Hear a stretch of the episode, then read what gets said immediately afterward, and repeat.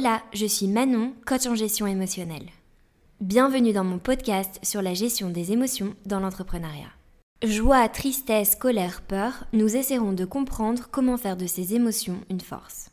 L'entrepreneuriat, c'est une aventure qui nous balance entre les sentiments de puissance et de vulnérabilité en un claquement de doigts. Et ici, nous parlerons sans tabou de cet ascenseur émotionnel. Si ça résonne en toi, alors tu peux t'abonner pour découvrir tous mes invités. Je te partage aussi tous mes exercices de coaching dans ma newsletter. Rendez-vous dans les ressources de l'épisode pour t'inscrire. Bonne écoute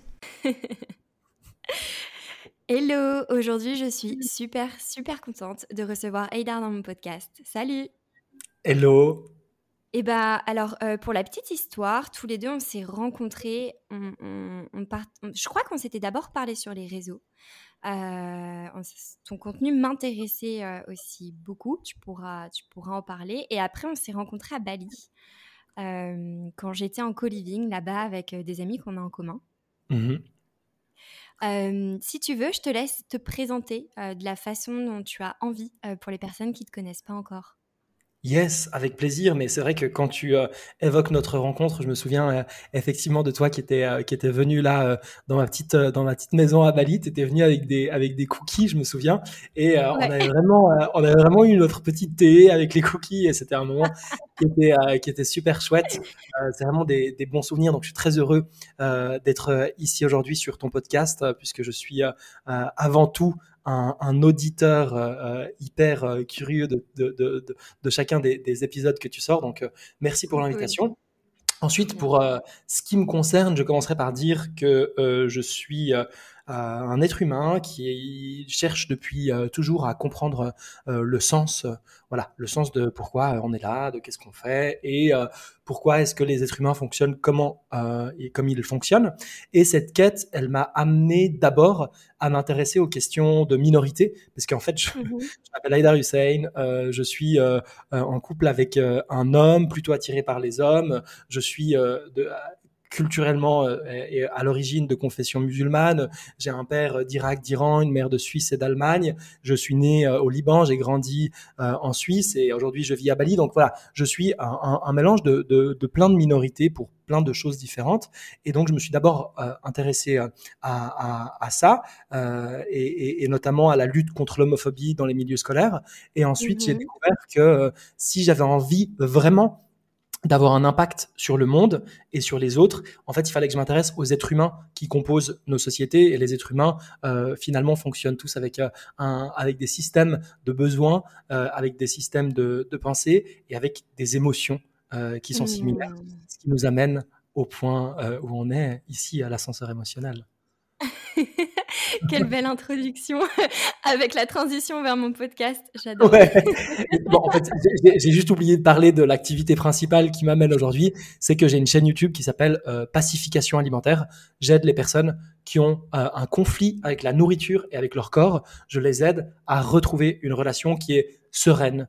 Euh, je les aide à, à se sentir juste bien avec leur corps et la nourriture, parce que je sais que en fait le problème n'est pas là, mais qu'il est beaucoup plus mmh. Profondément ancré. Donc on va faire ce travail en profondeur et ça va avoir un impact sur euh, ce sentiment de sécurité, de sérénité. C'est trop, trop, trop intéressant euh, parce que euh, bah, dans d'autres invités que j'ai reçus dans mon podcast, on voit que les, que les troubles du comportement alimentaire est un mmh. sujet qui a touché beaucoup de mes invités, qui touche aussi beaucoup euh, des personnes que je peux accompagner et que l'entrepreneuriat peut avoir aussi une tendance à réveiller euh, ces troubles du comportement alimentaire parce qu'en fait, bah, on a des périodes de stress, on a des périodes de rush. Euh, j'ai plein de questions. La première, qu'est-ce qui t'a poussé à te lancer dans ça à ton compte? Comment ça, comment ça s'est fait? Comment t'en es arrivé là? Parce que c'est hyper spécifique. Ouais j'ai toujours senti que j'allais être amené à être indépendant. En fait, c'est marrant. Euh, moi, je crois que voilà, nos, croyances, elles déterminent vraiment notre réalité. Et j'ai toujours eu cette croyance qui, en fait, je sais pas si, enfin, en tout cas, je sais l'impact qu'elle a eu. C'est je vais faire euh, de grandes choses de ma vie. Et du coup, euh, cette croyance, elle m'a amené à me dire à chaque fois que j'étais à un endroit que je devais aller à un, nouvel, à un nouvel endroit. Et donc, j'ai toujours su que je pourrais pas me contenter d'un mode de vie classique. Et euh, ensuite, euh, très rapidement, voilà, j'ai senti qu'il y avait une envie de, devenir indépendant, de devenir entrepreneur. Et c'est marrant ce que tu viens de dire parce que euh, sur le lien entre les troubles du comportement alimentaire et l'entrepreneuriat, c'est hyper juste parce mmh. que je pense que ce qui peut nous faire réussir dans l'entrepreneuriat peut nous faire échouer dans notre relation à nous-mêmes. En fait, la recherche de performance, le perfectionnisme, qui parfois peut être si important quand on a envie de bâtir euh, euh, de l'impact sur le monde par, par son entreprise, en fait, quand on l'applique à son rapport à soi-même, à un rapport intime à soi-même par rapport à son corps, par rapport à la nourriture. Par exemple, quand on est hyper exigeant et contrôlant vis-à-vis -vis de son alimentation, en fait, malheureusement, ça va avoir des conséquences qui ne seront pas des conséquences vraiment euh, euh, bonnes ou, euh, ou agréables. Et, et donc moi, ce qui m'a amené à m'intéresser à ces questions, c'est évidemment parce que moi-même, j'ai traversé des troubles du comportement alimentaire et que j'ai découvert que ce qui m'en libérait, c'était de dépasser ma peur. En fait, ma peur la mmh. plus grande, c'était de grossir. C'était de perdre le contrôle de mon alimentation. J'avais l'impression que si je prenais du poids, eh bien, ça allait me faire perdre ma valeur. Et j'ai pu comprendre qu'en réalité, c'était en justement dépassant cette peur, c'est-à-dire en allant face à elle, en acceptant de prendre du poids, en sortant du contrôle et en sortant de la restriction, que j'ai découvert ce que c'était le véritable amour de soi. L'amour de soi, ce n'est pas de s'aimer parce qu'on est mince. L'amour de soi, c'est de s'aimer inconditionnellement, quel que soit notre poids. Hmm. C'était quand que tu as traversé cette, euh, cette, cette, peur? Parce que du coup, tu as, dû... Euh, de toute façon, quand on se lance dans le coaching, il n'y a jamais de hasard. En général, on, on coach euh, les trucs qui nous ont nous-mêmes un peu embêtés ou, bloqués quand on était peut-être plus jeune.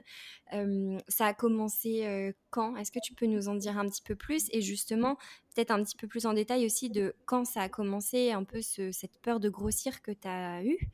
Et Ok, tu dis que tu as eu le déclic aussi de voir que la valeur de toi et que l'amour de soi, c'est de, bah, de voir qu'on s'aime même si on prend du poids. Est-ce que tu as été aidé par rapport à ça? Est-ce que tu as été accompagné Comment, comment est-ce que ça s'est mmh. fait?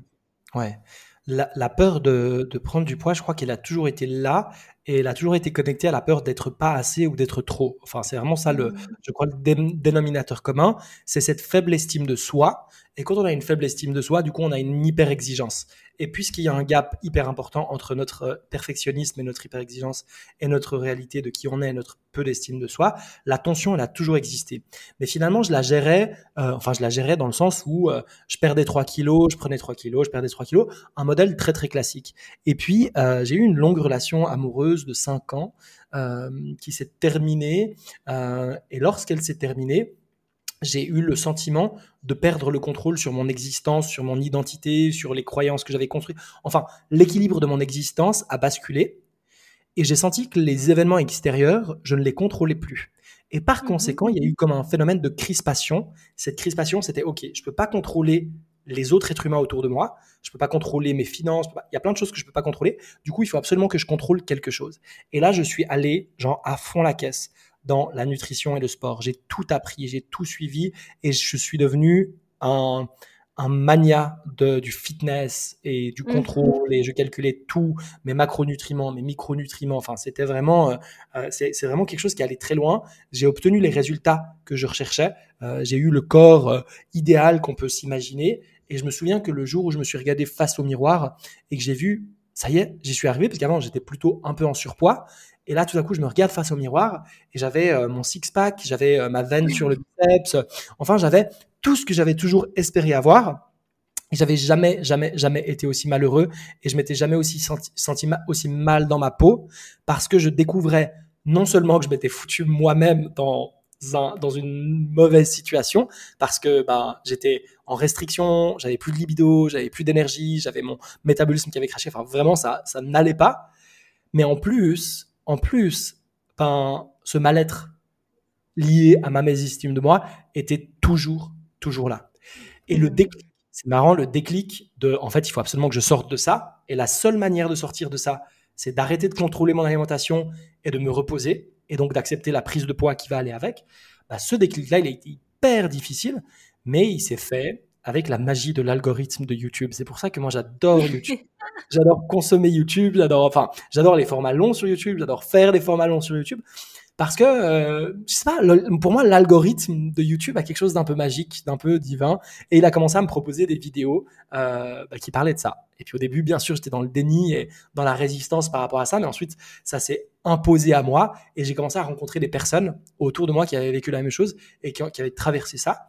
Et, et à partir du moment où j'ai compris, ça m'a paru tellement évident que je pouvais plus rien faire d'autre et j'ai d'ailleurs une vidéo qui est toujours en ligne sur ma chaîne où je dis euh, je lâche ma diète et on me voit euh, commencer la vidéo en mangeant un cookie justement. Et, euh, et, et, en fait, ça a été pour moi le, voilà, le début de cette aventure qui ensuite est devenue la pacification alimentaire. Et aujourd'hui, je, fais exactement ça, accompagner les personnes à vivre cette transition du contrôle à la paix. Mmh.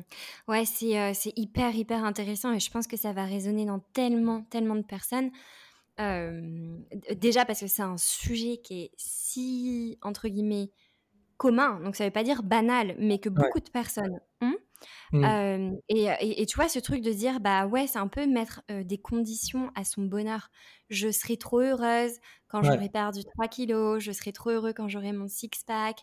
Et on met plein de conditions et c'est un petit peu ce truc où tu dis, mais quand tu arrives à... En fait, c'est ça, c'est c'est un peu ce que tu as dit tout à l'heure aussi, de pas te voir comme une entité entière, comme, comme un humain, comme un truc super complexe, mais de te voir aussi comme un, projet avec cette quête de, de, de la perfection, comme si tu étais un... Ouais, ta start-up, quoi. Alors que c'est super dangereux.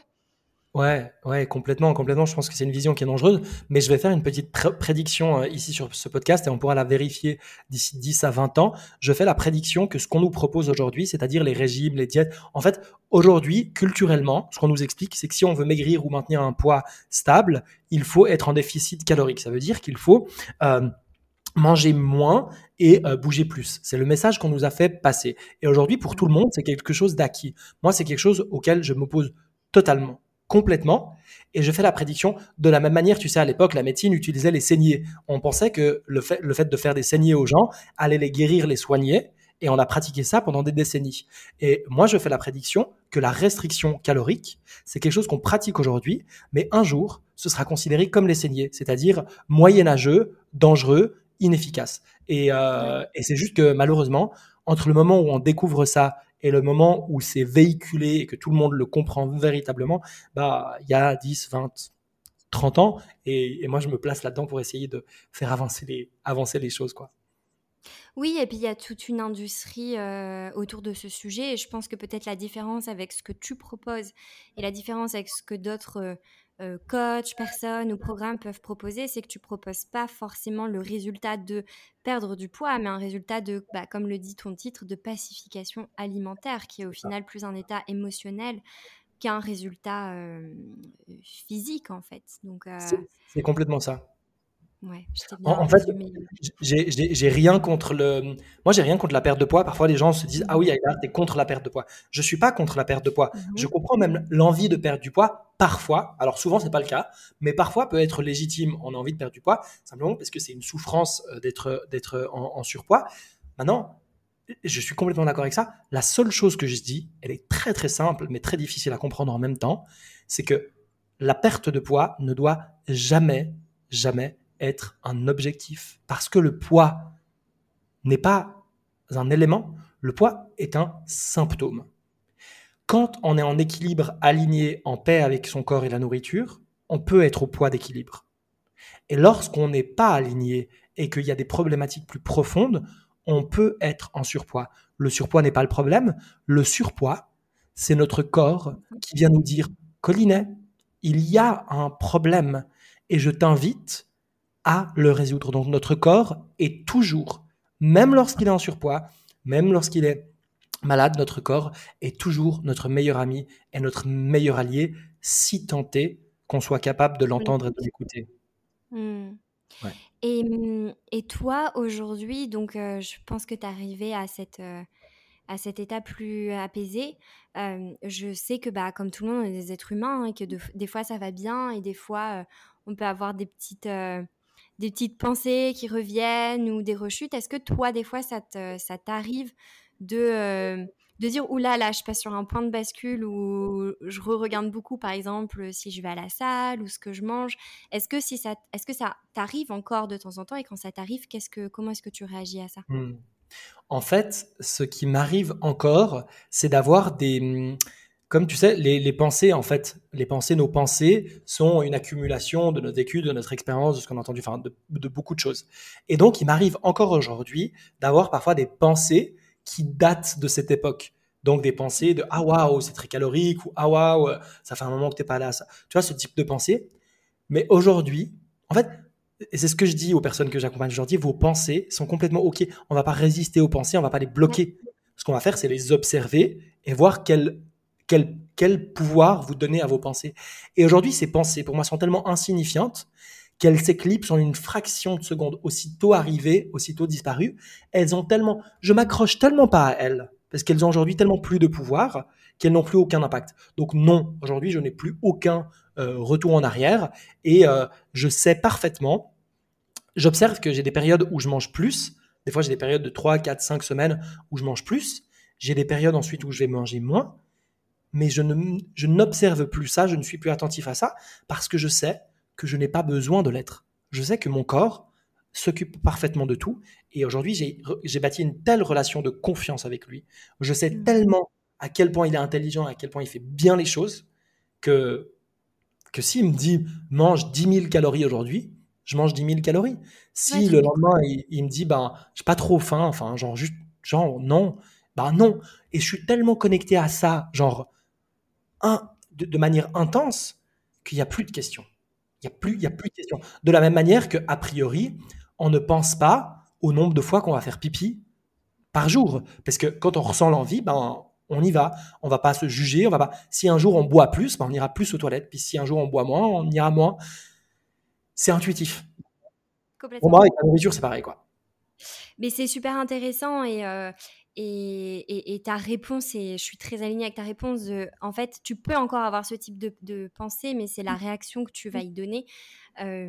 et, et c'est ça qui est, super, qui est super intéressant. Je le vois avec beaucoup de clients au début quand ils font l'accompagnement sur la gestion émotionnelle. C'est oui, bah, je veux plus me mettre en colère ou je veux plus faire ci. Je leur dis, bah, tu te mettras encore sûrement beaucoup en colère. c'est juste que bah, tu, tu taperas peut-être pas contre le mur la prochaine fois, mais tu iras faire du sport. Enfin voilà, c'est vraiment la réponse qu'on donne à ça. Mmh. J'aimerais bien qu'on creuse un petit peu du coup. bah, quand tu t'es lancé à ton compte, là tu es à ton compte aujourd'hui, comment ça se passe? Pourquoi Bali? Pourquoi tu es allé à Bali? Ça fait combien de temps là au total? Maintenant, ça va faire autour d'une année, euh, un peu moins d'une année. J'ai arrivé en avril euh, dernier. Pourquoi Bali? C'est une excellente question. Et je dirais juste, la seule réponse, c'est mon intuition. J'ai toujours su que je vivrais à Bali, mais ça fait, je pense, 5 ou 6 ans que je dis à tout le monde, et pourtant Dieu sait qu'il y a 5 ou 6 ans, j'étais très très très très très loin de cet objectif. J'étais, moi je suis éducateur social de formation, je travaillais en institution, j'avais euh, une vie qui extrêmement, extrêmement classique. Et, euh, et, je disais à tout le monde, oui, oui, mais je vais aller, je vais partir, je vais m'installer à Bali, je vais vivre à Bali. Et je me souviens, euh, mes, mes, amis, les gens qui m'entouraient, qui, me disaient, mais attends, Eda, ça n'a aucun sens. D'abord, t'es jamais allé à Bali, même en vacances, tu n'en sais rien. C'était vrai. Ce qui était vrai, parce que la première fois que j'arrivais à Bali, ben, c'est quand je suis venu m'installer. Et, euh, et ils me disaient aussi, et comment tu vas vivre ta vie? Et je leur disais, t'inquiète, je vais monter un business en ligne. il devait trop euh, rigoler. Il devait trop rigoler de dire, mais il est à côté de la plaque. Un business en ligne à Paris. Il est complètement fou, mais il savait déjà à l'époque que j'étais suffisamment fou pour le faire. Et, euh, et, c'est juste, il me demandait à chaque fois, il me disait, mais du coup, tu vas le faire quand? Et je leur disais, t'inquiète, dans trois mois, je suis parti. Et finalement, ça a plutôt pris 3-4 ans. Du coup, à la fin, on me croyait plus, tu vois. Et quand à la fin, je disais, je te jure, j'ai mon billet, je vais vraiment partir. On me disait, oui, ok, genre, tu vois, Aïdar, tu nous l'as déjà tellement fait, genre, on te croit plus, tu vois. Et voilà, aujourd'hui, j'ai ma maison, j'ai mes chats, j'ai, euh, j'ai tout mon être qui est posé ici à, à Bali. Et je crois que c'est pas par hasard. Je crois que Bali, moi j'étais venu en mode, je vais grave monter mon business, euh, je vais être un, grave bon entrepreneur et ça va être fou et je vais faire v'là des thunes et, et je vais manifester l'abondance. Et en fait, pas du tout. pas du tout. en fait, pauvre. ça ne se passe, mais pas du tout comme ça. Pas, bah, en fait, Bali, en vrai, mais les gens qui sont déjà venus à Bali et les gens qui viendront à Bali, vous allez comprendre ce que, ce que je veux dire. Bali, c'est une machine à laver de l'âme. Genre, quand tu viens à Bali, le travail émotionnel et le travail sur toi, et genre, le développement, c'est tellement intense l'énergie de Bali, elle est tellement intense et des fois c'est épuisant. Moi, depuis que je suis arrivé, parfois j'ai encore le sentiment de ne pas avoir atterri. Et tout je me dis, mais à un moment donné, ça va se calmer. À un moment donné, en fait, non. Aujourd'hui, quand je suis à Bali, je vis l'équivalent émotionnel. En une journée, je vais l'équivalent émotionnel de ce que je vivais en un mois lorsque j'étais en Suisse l'énergie de la Suisse et de Bali, c'est vraiment les deux extrêmes oh, les plus. Ça n'a rien à voir. Honnêtement, ça n'a rien à voir. Et du coup, je comprends parce que j'ai une personnalité intense. Et donc, c'est pour ça, je pense que ça match aussi bien avec l'énergie de, de, Bali. C'est parce que c'est parce que tout va tellement plus intensément, plus vite, plus que que j'avance de ouf. Mais du coup, je travaille sur. Euh, en fait, je, suis pas un travailler sur la matière. Je suis un travailler sur ce qui va donner euh, ce qui va donner, euh, euh, ce qui va créer la matière, c'est-à-dire sur ma vibration, mes émotions, mon alignement, particulièrement dans le domaine des relations. Depuis que j'ai posé le pied à Bali, je vis des relations sentimentales très intenses. Très intenses. ok. Est-ce qu'elles sont très intenses parce qu'elles parce qu'elles changent ou parce que c'est avec des nationalités peut-être différentes? Qu'est-ce que qu'est-ce que tu mets derrière intense? Euh, Elles sont très intenses parce que elles viennent me, me toucher exactement à l'endroit où j'ai besoin d'être mmh d'être touché. Euh, je rencontre des êtres humains systématiquement. J'ai beaucoup de chance. Alors autant j'ai voulu manifester l'abondance financière, parce que j'ai enfin, expérimenté exactement l'opposé, le contraire. Autant je suis, enfin c'est vraiment un truc, euh, financièrement c'est compliqué et, euh, et, relationnellement, je suis dans une abondance qui est ouf. Je vais être très, euh, très direct. J'ai eu en, bah, ça fait ouais du coup 10 mois, 10 mois, en 10 mois j'ai peut-être eu autant d'émotions et peut-être aussi autant de partenaires que dans les 10 ans qui ont précédé. Enfin, c'est vraiment intense en termes de nombre de partenaires et en termes de et en termes de, de ce que je vis avec euh, avec eux et elles et, euh, et donc euh, donc ouais c'est c'est juste c'est juste ce que je dois vivre ouais et qu'est-ce que tu penses qui est, qui est de différent de, de ce déclic que tu as est-ce que c'est parce que tu te sens aligné parce que plein de fois il y a une, une, phrase que j'aime bien c'est on n'attire pas ce que l'on veut on attire ce que l'on est ouais. ce qui est très différent tu vois. Hyper juste. Et et là, bah, tu es dans ce truc d'abondance. Donc, ça veut dire qu'il y a aussi quelque chose que tu dois dégager qui attire cette abondance que, bah, apparemment, tu, souhaitais. Qu'est-ce qui a changé? Comment ça se manifeste en toi? Comment est-ce que tu le ressens? Je pense que cette phrase est très juste. Et moi, ce à quoi ça me fait penser, c'est que j'ai tellement. Je sais pas, peut-être ça va paraître un peu prétentieux de dire ça. Enfin, non, c'est pas prétentieux, c'est juste ce que je ressens. J'ai tellement, tellement, tellement, tellement d'amour à donner Vraiment, j'ai tellement d'amour à donner et j'ai tellement besoin de recevoir de l'amour. Et pour moi, l'amour, euh, c'est hyper large. Hein. L'amour peut, l'amour, euh, je vis régulièrement de l'amour avec des inconnus, euh, juste en échangeant un mmh. regard. Pour moi, l'amour, c'est pas le truc, c'est pas l'engagement, c'est pas tout ça. Ouais, c'est, c'est, c'est genre l'amour. Et j'ai tellement besoin de recevoir de l'amour et tellement besoin d'en donner que du coup, bah, je suis cette espèce de boule d'amour qui sait pas trop comment faire avec, pas trop comment le gérer, pas trop comment le distribuer, des fois qui est un peu maladroit. Je pense que je suis vachement maladroit des fois avec, euh, avec, euh, avec mon amour. Et, euh, et je pense que c'est pour ça que, que, je le vis. Et je pense que si je le vis maintenant, en arrivant à Bali, c'est juste parce que j'ai été suffisamment mûr, que le parcours que j'ai eu avant m'a amené à ça. J'ai vécu des années, j'ai vraiment essayé de correspondre au modèle. Et là, je vais parler de, du sujet voilà, où je t'ai dit, moi, qui, qui, qui est vraiment le sujet du moment moi, j'ai été pendant des années, j'ai été dans trois grandes relations qui ont duré des années, euh, où j'étais dans des relations monogames. J'ai rencontré des partenaires qui attendaient de moi que je me dévoue corps et âme et que je leur accorde la pleine exclusivité de, moi-même. Et, au début, j'ai toujours été d'accord parce que j'étais toujours très amoureux, j'avais très envie de, faire plaisir à l'autre. Mais en fait, ça s'est systématiquement terminé par moi et mon sentiment d'étouffement et mon sentiment de, de de pas y arriver, de pas être, de me mentir, de mentir à l'autre et de me mentir à moi-même. Et, euh, et, donc Bali, c'est ce qui me réconcilie un peu avec moi sur le fait qu'en fait je suis capable, je crois, je crois, et j'ai pas encore la réponse. Je crois que je suis capable bah, de d'aimer plusieurs personnes en même temps et peut-être de donner l'autorisation aux autres d'aimer plusieurs personnes en même temps, de comprendre qu'on peut m'aimer et qu'on peut aimer quelqu'un d'autre ou vivre quelque chose avec quelqu'un d'autre en même temps et que ça enlève rien à ce qu'on vit en fait. C'est pas c'est pas un jeu à somme nulle où quand tu prends tu enlèves euh, ou quand tu donnes tu enlèves. C'est plus tu donnes plus tu reçois et, et, et, du coup euh, je suis en train d'expérimenter ça et c'est c'est pas très simple.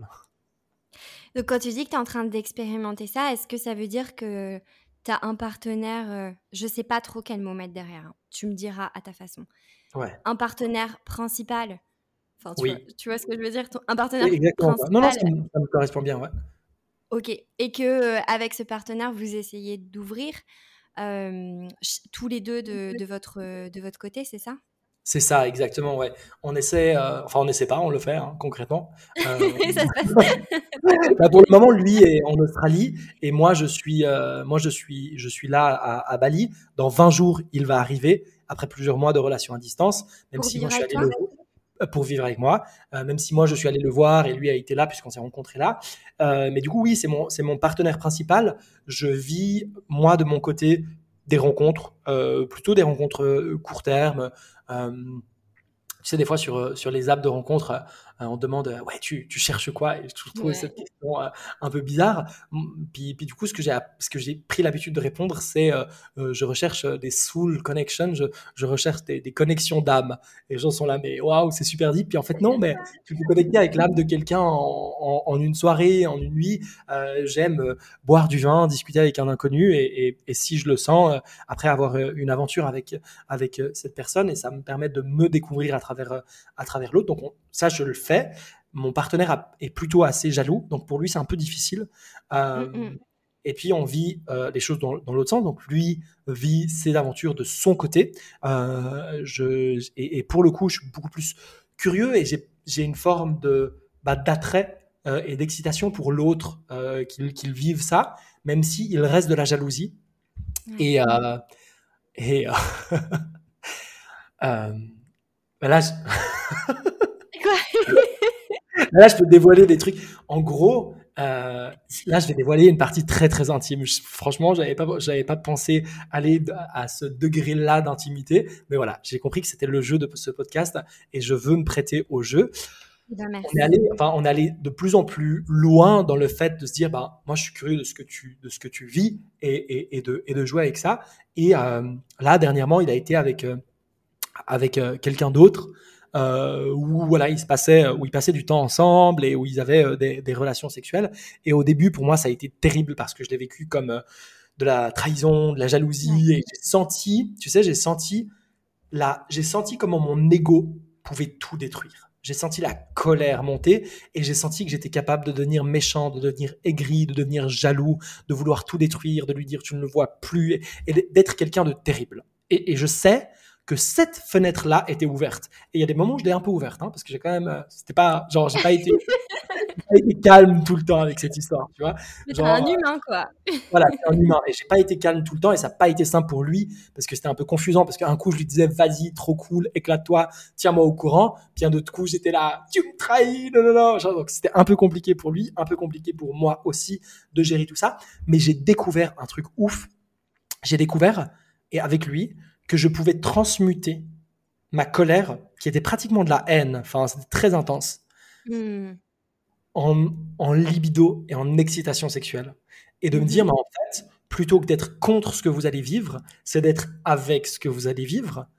Et euh, on allait jusqu'à euh, avoir un rapport sexuel en, en, en facecam, c'est-à-dire que lui était avec ce gars, et, euh, et moi j'étais bah, seul de mon côté, et juste on a eu un appel où du coup euh, où du coup en fait j'assistais digitalement à ce rapport sexuel et, et, et je participais euh, avec ma voix et, avec, et c'était honnêtement une des expériences et Dieu sait que j'en ai eu beaucoup mais c'est une des expériences les plus belles et les plus intenses que j'ai vécues et c'était au-delà du sexe C'était vraiment au-delà du Mmh. sexe. J'ai eu le sentiment.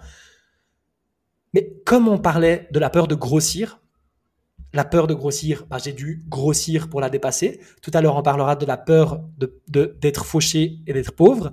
Mais là, la peur d'être trahi et d'être trompé. Et en fait, comment est-ce qu'on dépasse une peur? En allant l'affronter, genre de front. Et pour moi, affronter cette peur jusqu'au bout du bout, enfin, on est quand même allé loin, tu vois, dans le truc. Mmh. Ouais. Euh, et ça m'a délivré. Ça a été, oh, je me suis paradoxalement jamais senti aussi aimé et aussi en sécurité que à ce moment-là. Et je sais que peut-être pour les personnes qui nous écoutent, ça peut paraître fou et de se dire, mais genre, c'est un peu Bah, un malsain. peu peut-être, euh, mais, mais, mais je pense que c'est quand même une... euh, En fait, tu as géré une émotion. Tu as reçu une émotion, tu as reçu un indicateur qui était la, la jalousie. Euh, la jalousie qu'on peut ressentir en couple, qu'on peut ressentir quand on lance un business et qu'on voit des concurrents, peu importe en fait, hein, on peut ressentir beaucoup de, de jalousie qui renvoie à des propres insécurités, comme tu as dit, de euh, bah je vais pas être aimé parce qu'au final euh, c'est ça hein, c'est jamais contre l'autre c'est toujours envers euh, envers soi et envers ce qu'on ce qu'on ressent et ce qui est très auto-centré au final. Et voilà et tu as trouvé je pense ta, ta façon d'aller transformer cette émotion et et de et de l'explorer ce qui au Ouais. final peut être même super positif pour dire bah dans d'autres euh, même dans d'autres aspects de ta vie, ce sentiment de jalousie, maintenant, je pense que tu as touché un niveau euh, hyper haut en expérience. Ouais, ouais, vraiment, ouais. Mais c'est euh, c'est super intéressant, en tout cas, parce que je trouve que ce sujet est quelque chose de très important. Euh, bah, l'amour, euh, l'amour euh, dans l'amour romantique aussi, parce que ça a un impact sur, sur comment on se sent et ça a un impact du coup aussi sur notre business. Et, et je trouve ça très chouette que tu en parles aujourd'hui parce qu'il y a aussi l'effet, je, veux- je m'expose sur, sur les réseaux. Et ça, quand on Ouais, a notre compte, notre image est là en fait, hein, parce qu'on ouais, l'utilise. Donc, ouais. donc très très chouette en tout cas que tu en parles. Ouais, c'est, c'est un, bah, là pour le coup, euh, euh, j'ai vraiment euh, offert cette, cette partie dont d'habitude je, je ne parle, je ne parle pas en public, mais là voilà, c'est j'ai, j'ai compris que c'était le, le jeu ici sur le podcast, donc avec plaisir. Et je suis sûre que toutes les personnes qui écoutent ce podcast, à chaque fois, j'ai beaucoup de retours bienveillants. C'est-à-dire que des personnes peuvent ne pas être d'accord, mais comprendre, ou peuvent être d'accord et pas vivre les choses de la même façon. Et, euh, et aussi, euh, je pense que c'est le genre de retour où je suis sûre que je vais avoir beaucoup de, de messages qui disent Mais moi aussi, j'ai vécu la jalousie, non, non. Et, euh, et je et je pense que, je pense que ça va, je pense que ça va résonner. Mm. Euh, et, puis, et puis, je trouve que ce truc d'amour, d'abondance et tout, c'est quelque chose que tu transmets aussi beaucoup à travers ton business, à travers tes contenus. Donc, ça fait partie de, de toi à 100%, quoi. C'est ça, c'est ça, et, j'ai tellement l'impression d'aller vers moi, tu sais, j'ai tellement l'impression que ça correspond plus à qui j'ai envie d'être. En fait, c'est ça la question, c'est qui j'ai envie d'être. Est-ce que j'ai envie d'être ce mec jaloux et rageux? Ou est-ce que j'ai envie d'être euh, ce mec euh, ouvert et qui accueille, euh, qui accueille les, les, choses? Bah, Justement, c'était euh, bah, Oussama qui, qui, en, qui en parlait, justement, ton, ton, ton dernier invité, où il disait, mais je trouve ça absurde de résister au réel. Tu sais, t'as le réel, genre t'as ce que la vie, enfin ce qui se passe, t'as le réel, et la majorité des gens sont dans le refus. Genre ils résistent, sont là, non, c'est pas ce que je voulais. Puis ça n'a aucun sens en fait. L'apprentissage, enfin, je pense que je pense qu'en vrai, si on a on a envie d'avoir une vie qui est chouette, faut vite, mais très très vite, renoncer à résister au réel. Euh, et, et ça, c'est aussi le philosophe Nietzsche qui en parle quand il dit à, à son expression amor fati aime ta destinée, aime ce qui arrive. Euh, ne recherche pas d'arrière-monde, ne cherche pas de monde fantasmatique pour fuir, aime ce qui est là et ce qui arrive. Et euh, Dieu sait que des fois c'est compliqué parce que la vie peut Mm. t'amener des trucs euh, que tu n'avais pas attendu, que tu n'avais pas imaginé, que, que voilà, que, qui n'étaient pas prévus et, et de les embrasser, c'est fou. Puis par rapport à ça, j'ai une petite anecdote, c'est que avant de quitter la Suisse, j'ai eu l'occasion de monter une start-up. Et moi, à l'époque, en plus, j'écoutais plein de, plein de contenus de Oussama et tout. Et puis, je trouvais ça trop cool de monter une start-up sur le futur. Et j'ai rejoint euh, une équipe de, de- de deux personnes qui, qui étaient remonté une, une activité autour des, des insectes comestibles. Et je me dis, je vais grave faire ça, Mhm. tu vois.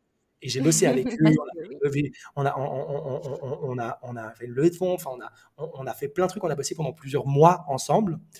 Et juste avant de créer, euh, enfin, de, faire la répartition des parts, j'ai commencé à sentir, mais tu sais, c'est fou mon intuition et mon corps, j'ai commencé à sentir de l'anxiété à chaque fois qu'il s'agissait de ça, de la peur et un truc où je me disais putain, a quelque chose qui va pas, qui va pas, qui va pas, qui va pas. Et un jour, on s'est retrouvé dans une séance où en gros, euh, ils m'ont dit ouais, finalement, l'accord qu'on avait, euh, il tient plus. Euh, on veut plus te donner les mêmes parts, euh, on veut plus machin et tout. Et c'était vraiment le truc un peu dégueulasse, genre le truc de dernière minute en mode finalement on, on, était d'accord sur un truc mais maintenant on va t'imposer un autre truc et soit tu le prends soit machin et ils, et ils avaient vraiment l'intuition j'étais tellement investi dans ce, dans ce truc et ils avaient vraiment l'intuition que j'allais dire oui puis en fait j'aurais dit laissez-moi deux jours on en reparle je reviens deux jours après, puis je dis, tiens, en fait, allez vous faire foutre. Genre, c'est tellement plus envie d'être avec vous, j'ai tellement plus envie de travailler avec vous. Et je me souviens à l'époque, je venais de rompre avec mon ex, je venais, et, tout, est, tout est arrivé au même moment. Et je me disais, mais putain, mais c'est ouf, qu'est-ce que je vais faire de ma vie? Je me souviens me lever le lendemain matin avec la gueule de bois, plus de couple, plus de boîte, plus de boulot, euh, plus de perspective, plus rien. Je me dis, mais qu'est-ce que je vais faire? Et on, aurait pu dire que, on peut se dire, waouh, ça a dû être dur, Aïdar. Et en fait, c'était tellement jouissif d'être dans cette position, mais je me suis dit, je me casse, je me barre, je prends un putain de billet d'avion et je vais aller vivre ma best life. À Bali. À Bali. Euh, et, c'est vraiment le meilleur truc qui pouvait arriver, quoi. Aujourd'hui, je me dis, mais mon Dieu, mais, mais où j'en serais si j'étais resté dans ce projet, quoi? Ça aurait été affreux, genre, où j'en étais, tu vois? En fait, les choses se passent toujours comme elles ont besoin de se passer. C'est tellement génial. J'en suis persuadée. Et, euh, et tu vois, tu parlais de suivre ton intuition, d'écouter les signes. Et je vois tellement ça, même des fois avec mes amis, de il y a des petits signes. Et je dis à mes potes, meuf, fais gaffe là, il y a un signe, il y a un truc, tu l'écoutes pas. Non, non, t'inquiète. Et après, tu sais, quelques mois après, c'est ouais, je comprends pas ça, ça, pas ça, pas. Je dis bah ouais, bah, en même temps, je crois que la vie là, elle te dit. Euh, et quand tout s'enchaîne comme t'as eu, c'est ça, c'est ok. Bah en fait, c'est un petit peu comme les effets cumulés positifs. Bah t'as les effets cumulés négatifs, je pense aussi, de ne pas forcément écouter, de pas être à ta place. Et que des fois, on a besoin d'être face au mur pour avoir cette impulsion. Ouais. te sentir libre aussi. Je sais pas si c'est un sentiment que tu as eu, mais des fois, le fait de plus rien avoir, tu te dis, ok, mais en fait, j'ai plus rien, mais j'existe encore. Enfin, je suis là, ça va, c'est ok. Mais c'est exactement ça. J'ai plus rien et j'existe encore. Et c'est ça. Moi, j'ai vraiment, ça, c'est une des leçons que je tire. À chaque fois qu'on a une grande peur dans la vie, tu vois, on pourrait se dire, euh, si tu as peur de. Et moi, ça a toujours été une peur. Hein, parce que quand je suis né, euh, en fait, pendant, pendant que ma maman était enceinte de moi, mes parents ont perdu tout l'argent qu'ils avaient. Je suis le dernier d'une famille de cinq enfants. Mes parents avaient accumulé un peu d'argent, ce qui leur a permis de partir au Liban, de s'installer, de construire une maison. Et quand euh, ma maman était au huitième mois de grossesse, et, là, mes parents ont perdu tout leur argent du jour au lendemain parce qu'ils avaient placé ça dans une banque, dans un truc qui a fait faillite. Bref, longue histoire. Et, euh, et ça a ça a calibré tout le reste de mon expérience, c'est-à-dire que quand on était petit, ben mon père était absent parce qu'il a dû rentrer en Suisse pour travailler de nourrir de l'argent. Et ma mère devait travailler euh, à 100%. Et moi, en fait, on s'est pas occupé de moi quand j'étais enfant parce qu'on était pauvre, mais vraiment pauvre. Mmh. Et du coup, pour moi, la question de l'argent, c'était un truc. C'est pour ça que j'ai toujours été aussi ambitieux. Je me suis toujours dit, je veux devenir, je veux devenir millionnaire, je veux devenir super, super riche. Et j'ai pensé que l'entrepreneuriat m'amènerait à ça. Et je suis sûr qu'un jour, ça va m'amener à ça. J'ai aucun doute là-dessus. Par contre, ce à quoi ça m'a amené, c'est à vivre ma pire peur. Parce que avant de quitter, avant de quitter le salariat, j'ai accumulé de l'argent, j'ai fait des investissements, de la crypto, de la bourse, euh, et, je me suis dit, voilà, là j'ai un capital, euh, ça va bien se passer, et tout, etc. J'ai quitté le salariat, euh, les cryptos se sont effondrés, la bourse, les technos se sont effondrés, mon business n'a pas décollé comme il devait décoller et j'ai vu le précipice se rapprocher, rapprocher, rapprocher. Puis forcément, quand tu passes ton temps avec euh, avec des partenaires, bah tu bosses pas. Et du coup, je bossais pas vraiment. voilà, tu vas au resto. Enfin, et puis à un moment donné, je voyais, tu sais, le zéro. Euh, genre quand t'as plus d'argent, genre vraiment plus d'argent. Et t'as arrivé à zéro. Je suis, voilà, c'est ça. J'ai vu là le zéro arriver et je me suis dit, putain, je vais crever. Genre vraiment, je vais crever. C'est cette angoisse de se dire, mais j'ai plus d'argent. Genre, comment je vais manger? Genre, comment je vais. Je suis à l'autre bout du monde. Euh, euh, euh, bien sûr, ma famille pourrait m'aider, mais enfin, ça n'a aucun sens. Il faudrait que je rentre en Suisse. Enfin, c'est, j'arrive à zéro, tu vois. Et en vrai, je suis arrivé à zéro. J'ai refait une vente. Après, je suis re-arrivé à zéro. Après, j'ai refait une vente. Et en fait, à chaque fois que j'arrive à zéro, je suis même allé plus qu'à zéro. Hein. Je suis allé des fois dans le rouge, à moins 500, à moins 1000. Et en vrai, ça me fait. Enfin, c'était exactement ce que j'avais besoin de vivre pour ne plus. Tu sais, maintenant, je vois des gens, mais je leur parle, et ils me disent oh, Je suis stressé par rapport à l'argent. Puis je dis Ah ouais Mais genre, tu vois, genre, t'es à zéro ah non, mais tu vois, j'ai de l'or là, puis j'ai 100 000 euros là, puis j'ai là, puis j'ai ça. J'ai 100 000 euros là, je suis stressé par l'argent. Non, mais tu vois, non, mais je te jure, je plaisante pas, tu vois. Et je dis, mais je comprends pas euh, comment? Oui, mais tu vois, si peut-être, s'il m'arrive une combine ou un truc. Puis en fait, je me dis, mais en fait, nos peurs sont tellement décorrélées de notre réalité. Genre, c'est au moment où j'étais à zéro que j'ai compris que déjà, il se passe rien. Quand t'es à zéro, ben, mmh, t'es à zéro. Mmh. bah, tu, il va juste te passer un truc qui va te ramener de l'argent. Et, euh, et en fait, euh, ben, j'avais besoin de vivre ça. Et aujourd'hui, j'ai tellement plus peur mais plus peur du tout. Donc l'argent, quand il arrive, je suis juste content, je suis là, c'est cool, ça se passe bien, euh, je vois qu'en fait ça arrive, que ça fonctionne, que c'est fluide. Puis si je devais retourner à zéro, ben je retourne à zéro. Il se passe quoi? Donc je peux, je peux prendre, moi quand j'ai lâché prise, j'ai pris 15 kilos. Qu'est-ce qui s'est passé? Rien. J'ai pris 15 kilos, voilà. Euh, quand euh, je suis arrivé à zéro, je suis arrivé à zéro. Voilà, il s'est passé quoi? Rien. Quand j'ai vu le partenaire que j'aime de tout mon cœur coucher avec quelqu'un d'autre, Bon, ben, il s'est passé quoi? Rien. En fait, on est en sécurité de tout. Nos peurs sont une putain d'invention de notre ego. Mais quand on va au-delà de notre ego, eh ben, on est capable de transcender ça. Et pour moi, aujourd'hui, c'est ça, faire preuve de courage. C'est aller face à ces peurs, les dépasser, les transcender, les transmuter. Ouais, c'est trop, trop, trop intéressant que dans tous ces aspects de ta vie, c'est ce que tu parlais de résister, c'est de dire que tu as eu beau essayer pour ces trois aspects, la jalousie, la prise de poids et l'argent, de résister, de contrôler, de pas y aller, qu'en fait, paf, c'était revenu un petit peu en, pleine, euh, en pleine face, c'est venu te submerger pour te montrer que ça allait être OK en fait et que et qu'aussi tu en étais capable parce que des fois on n'a pas assez confiance en nous et, et, on a peur de ne de pas savoir rebondir en fait. Je pense que c'est ça aussi une grande peur. C'est c'est pas vraiment la peur d'avoir zéro c'est euro, c'est la peur de dire mais est-ce que je suis vraiment capable de rebondir après? Et en fait, c'est ça, c'est cette force insoupçonnée qui est là, qui se révèle et après on se dit ah mais oui en fait c'est ok, j'en suis capable quoi. Ouais. Ouais, c'est complètement ça. En fait, c'est quand tu incarnes le petit moi, le petit moi, c'est le petit moi de l'ego quand tu te sens en danger, quand, quand tu te sens, etc., c'est le petit moi. Et en fait, tu as tout le temps à disposition ton grand toi, genre le toi qui est, qui est connecté à tout le reste, tu vois. Et euh, je sais que ça paraît un peu, euh, c'est marrant parce que si j'avais, si je m'étais écouté dire ça avant d'être à Bali, je me serais dit putain, oh il est parti trop loin, tu vois. Et en fait, c'est tellement ça.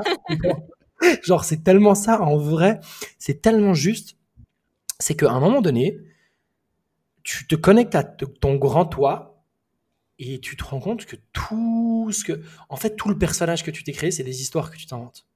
Et je me suis rendu compte, en fait, quand je dis je suis le créateur de ma réalité, c'est que je suis le créateur de mes histoires.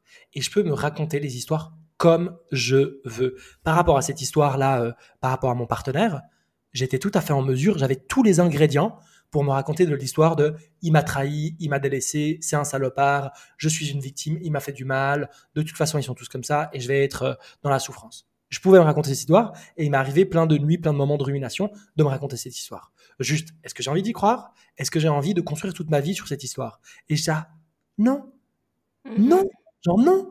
Quelle autre histoire je suis capable de me raconter? Bah, L'autre histoire que je suis mm-hmm. capable de me raconter, c'est de voir que je peux aimer l'autre comme j'ai besoin de m'aimer moi-même, c'est-à-dire je ne m'aime pas parce que je suis bien.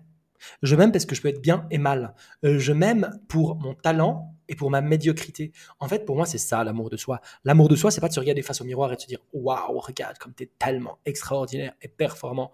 L'amour de soi, c'est dire en fait, tu as le potentiel du pire comme du meilleur et c'est ça qui tu es c'est ce terrain, ce, ce, ce champ de libre arbitre et de liberté que tu peux expérimenter au quotidien. Et à chaque fois que tu te réveilles le matin, à chaque fois que tu te lèves, tu as le choix.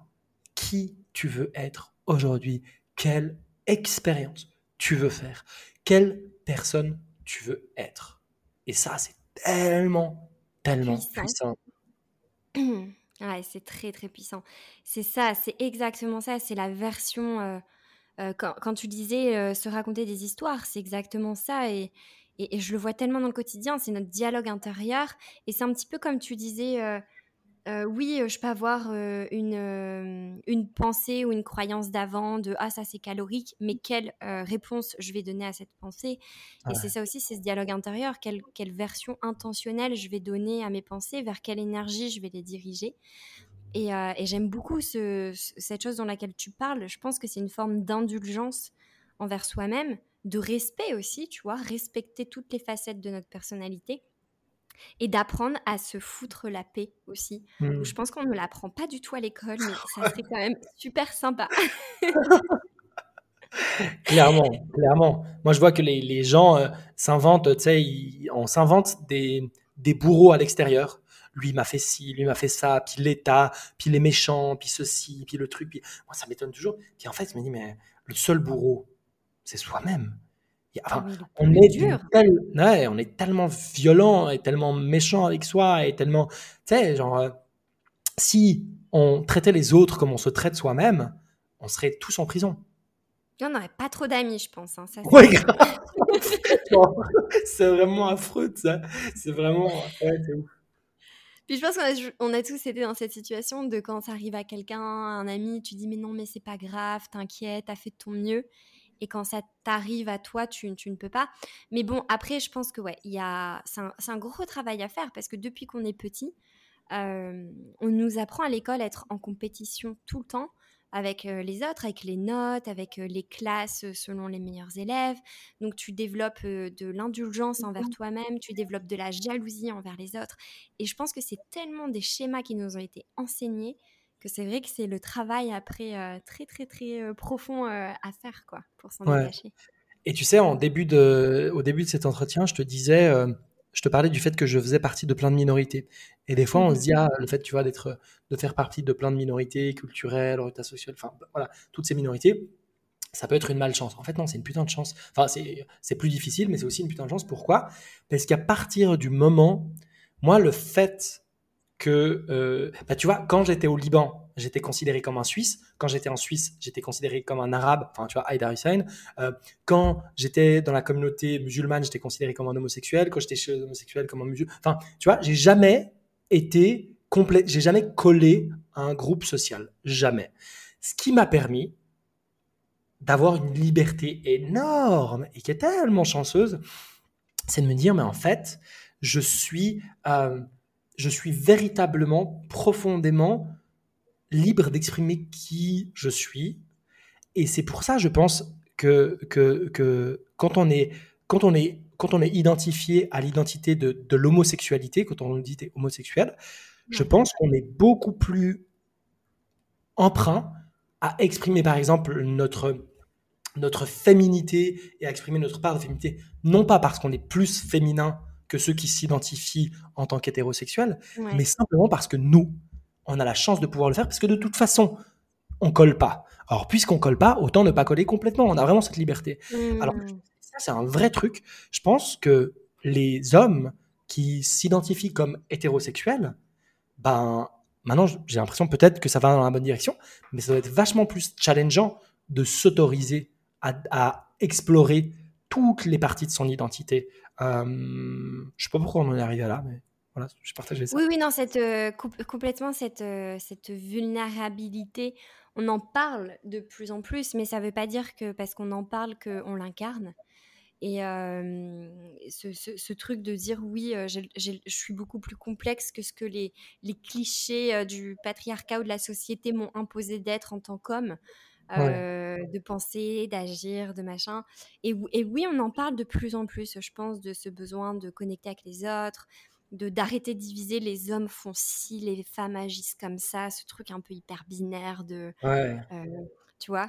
Euh, mais c'est euh, et, même dans l'entrepreneuriat, hein, je pense que c'est quelque chose aussi que je vois beaucoup. C'est cette pression où on met euh, depuis qu'on est petit, les femmes doivent être du coup socialement sont éduquées à, être agréables, à faire plaisir, à trouver des compromis, à s'occuper des autres, et les hommes à être jugés plus sur leur statut social, mmh. leur leur valeur au niveau de leur réussite et tout. Et c'est on a beau en parler, il y a une chose entre en parler et vraiment l'incarner, tu vois, et de dire ok.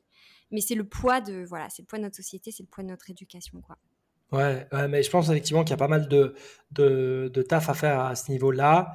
Et, et euh, ouais, moi, ma contribution à ça, c'est de travailler sur moi le plus possible, de, vraiment euh, essayer de, faire ce travail à l'intérieur de moi. Je pense qu'en vrai, c'est le meilleur moyen de, d'impacter le monde. Ouais, c'est de rayonner ça. Mmh. Trop intéressant. Je te propose de passer au jeu des questions. Yes, avec plaisir. Ok. Tu vas devoir me faire confiance. Hein. Mmh. Alors.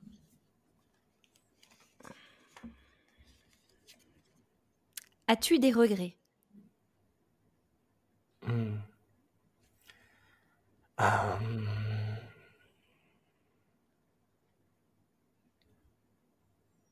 Ah, je suis désolé, j'ai besoin de temps pour réfléchir. Hein. Mais prends tout le temps euh, dont tu as besoin.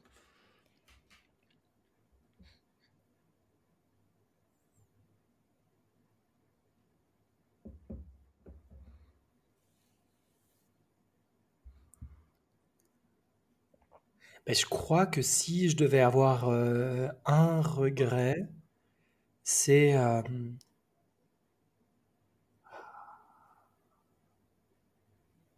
c'est de pas avoir été euh, présent. J'ai vécu des, j'ai vraiment vécu des trucs extraordinaires. Genre, j'ai vécu des, des rencontres, des, des, moments. Je vois là, en te parlant, je revois un moment où, euh, au début, euh, quand j'étais avec, avec mon ex, on venait de se rencontrer et je l'avais dit, on part au soleil et je l'avais pris, on était parti à Marrakech et on avait fait une excursion en montgolfière et et on, était monté dans cette montgolfière. C'était un moment magique, juste incroyable, où on a passé la barrière de nuages et il y avait les montagnes de l'Atlas, la chaîne de l'Atlas, et, le soleil, 30 secondes après qu'on ait dépassé euh, la mer, de l'océan de, nuages, il y a le soleil qui est sorti, et c'était un moment invraisemblable et incroyable, et c'est à ce moment-là que je lui ai dit je t'aime euh, pour la première fois, c'était un mmh. moment vraiment magique, et, euh, et si je devais avoir un regret, c'est d'avoir pas été plus, encore plus, je l'ai été, mais de pas avoir été, été encore plus présent, encore plus présent, encore plus hors de mon mental. En fait, j'ai un mental qui est tellement, tellement, tellement, tellement présent que parfois je vis des, des, choses extraordinaires, des connexions invraisemblables, mais tu vois, je vais être en train de toucher la peau et caresser l'âme de quelqu'un, et plutôt que d'être complètement présent à la rencontre magnifique que je suis en train de vivre, je vais être en train de me demander euh, ah oui, mais est-ce que, est-ce que je le fais de, la bonne manière? Est-ce que, est-ce que j'ai posé la bonne question? Est-ce que, est-ce que je, me, je mmh. tiens le regard là? Et en fait, euh, je me rends compte à quel point le fait de vivre en intentionnalité, le fait d'être, d'avoir de l'intention, de l'attention, mmh. c'est waouh. Et, euh, et, ça, c'est le regret que j'ai parce que, parce que, parce qu'il y a des, des êtres, des textures, des goûts, des odeurs que j'aimerais tellement, qui me manque tellement, que j'aimerais tellement réexpérimenter. Je pense à mon chien qui est resté en Suisse, Jabba. Et euh, parfois, je, je, me dis, je, j'aimerais tellement pouvoir. Euh, c'est un gros euh, bulldog anglais qui pue, qui pète, qui ronfle. Et j'aimerais tellement, j'aimerais tellement le serrer dans mes bras. J'aimerais tellement toucher sa peau, sentir ses poils et, et juste l'avoir dans mes bras. Je, je pourrais donner je pourrais donner vraiment euh, tout ce que j'ai matériellement pour, pour avoir ce, ce moment-là. Et, je l'ai eu tellement de fois et je regrette de ne pas avoir été plus présent. Voilà mon regret. Bah, je trouve que c'est. Wow. Merci, c'est une très très belle euh, réponse. Euh, on en tire une, une, une dernière? Yes. Si un génie t'accordait un vœu maintenant, lequel souhaiterais-tu?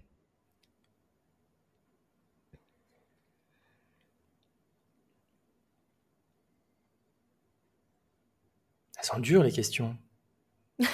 oui. Euh, un vœu maintenant.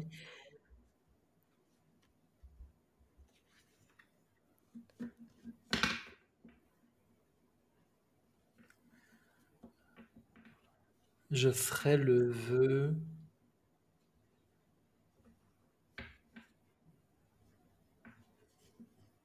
Ouais, je crois que je ferais un vœu assez con. Euh, je crois que je ferais un vœu du genre, euh, du genre être euh, déjà multimillionnaire. Mais quoique c'est vraiment, c'est vraiment con parce que, parce que je sais que ce qui compte, c'est pas d'être multimillionnaire, c'est qu'est-ce, c'est qui je deviens pour le devenir. Enfin, c'est le travail de, de qui je deviens pour le devenir. Donc c'est pas super, mais voilà, j'ai pas d'autre idée. Donc c'est celle-là que je te donne. Eh ben, c'est très bien parce que c'est ta réponse spontanée et honnête. Et on n'est pas, enfin, tu sais, c'est pas concours Miss France, on n'est pas obligé de dire la paix dans le monde. Donc, c'est bien. Alors, clairement, on en est loin. Hein.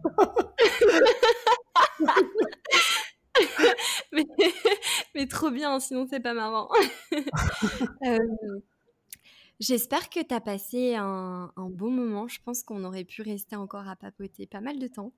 Ouais. Euh, Comment, comment tu te sens? Est-ce que tu as, est que as kiffé? Est-ce que tu es, content? Bah, bah, Moi, j'ai grave kiffé. Franchement, je me suis abandonné à tes questions, je me suis abandonné à la conversation. J'ai été, euh, pour le coup, vachement présent. Euh, et je dois dire que le, verre de vin que je me suis servi euh, m'a contribué. à contribuer à ça, à me sentir complètement libre. Euh, je suis curieux de savoir comment est-ce que toi, tu, tu vis euh, le fait d'être la personne qui questionne et la personne qui est témoin des, des êtres humains que tu rencontres dans ce podcast eh ben pour moi, c'est incroyable. C'est-à-dire que c'est euh, déjà, je, c'est un, une, abondance, une abondance d'informations euh, et à chaque fois d'expérience et d'énergie qui est trop, trop chouette. Et ça m'aide aussi beaucoup personnellement hein, parce qu'il y a toujours aussi un petit but très personnel derrière mmh. les, les, échanges. Et pour moi, c'est beaucoup de réflexion. Et et je pense que mon moment préféré, tu vois, c'est par exemple, là, on a fait cet épisode. J'essaye d'être à 100% présente pour toi, pour les questions, pour rebondir. Et du coup, j'ai hâte de le moment de réécoute d'épisode que j'ai, qui est avant que je le rende public et après notre échange, parce que c'est mon moment à moi. Tu vois, c'est. Mmh. Euh, D'accord. Ok, tu as dit ça comment est-ce que je me réponds à moi sans penser à toi, sans avoir cette posture euh, de l'interview, mais plus mmh. de comment ça re-résonne en moi, qu'est-ce que, que ça va changer. Donc j'ai hâte aussi d'avoir ce moment-là. C'est génial, je suis trop content et franchement merci, merci pour le travail que tu fais parce que c'est juste, euh, c'est juste euh, génial, magnifique quoi. On est trop chou. On est vraiment adorable. Ouais. bah, écoute, je mettrai tous tes liens, tous tes réseaux pour que les personnes puissent, euh, puissent venir te découvrir, puissent te donner les retours aussi qu'elles ont eu sur les podcasts. J'ai hâte de partager euh, cet épisode et ouais, franchement, merci d'avoir été sincère. Je pense que ça va être un super cadeau pour toutes les personnes qui écoutent le podcast. Avec plaisir, merci à toi pour ton invitation, ça a été un vrai plaisir. Merci. C'est tout pour aujourd'hui. N'hésite pas à m'écrire sur mes réseaux pour me dire ce que tu en as pensé. Et si cet épisode te plaît, tu peux le partager en me taguant ou lui laisser 5 étoiles. Merci et je te retrouve au prochain épisode.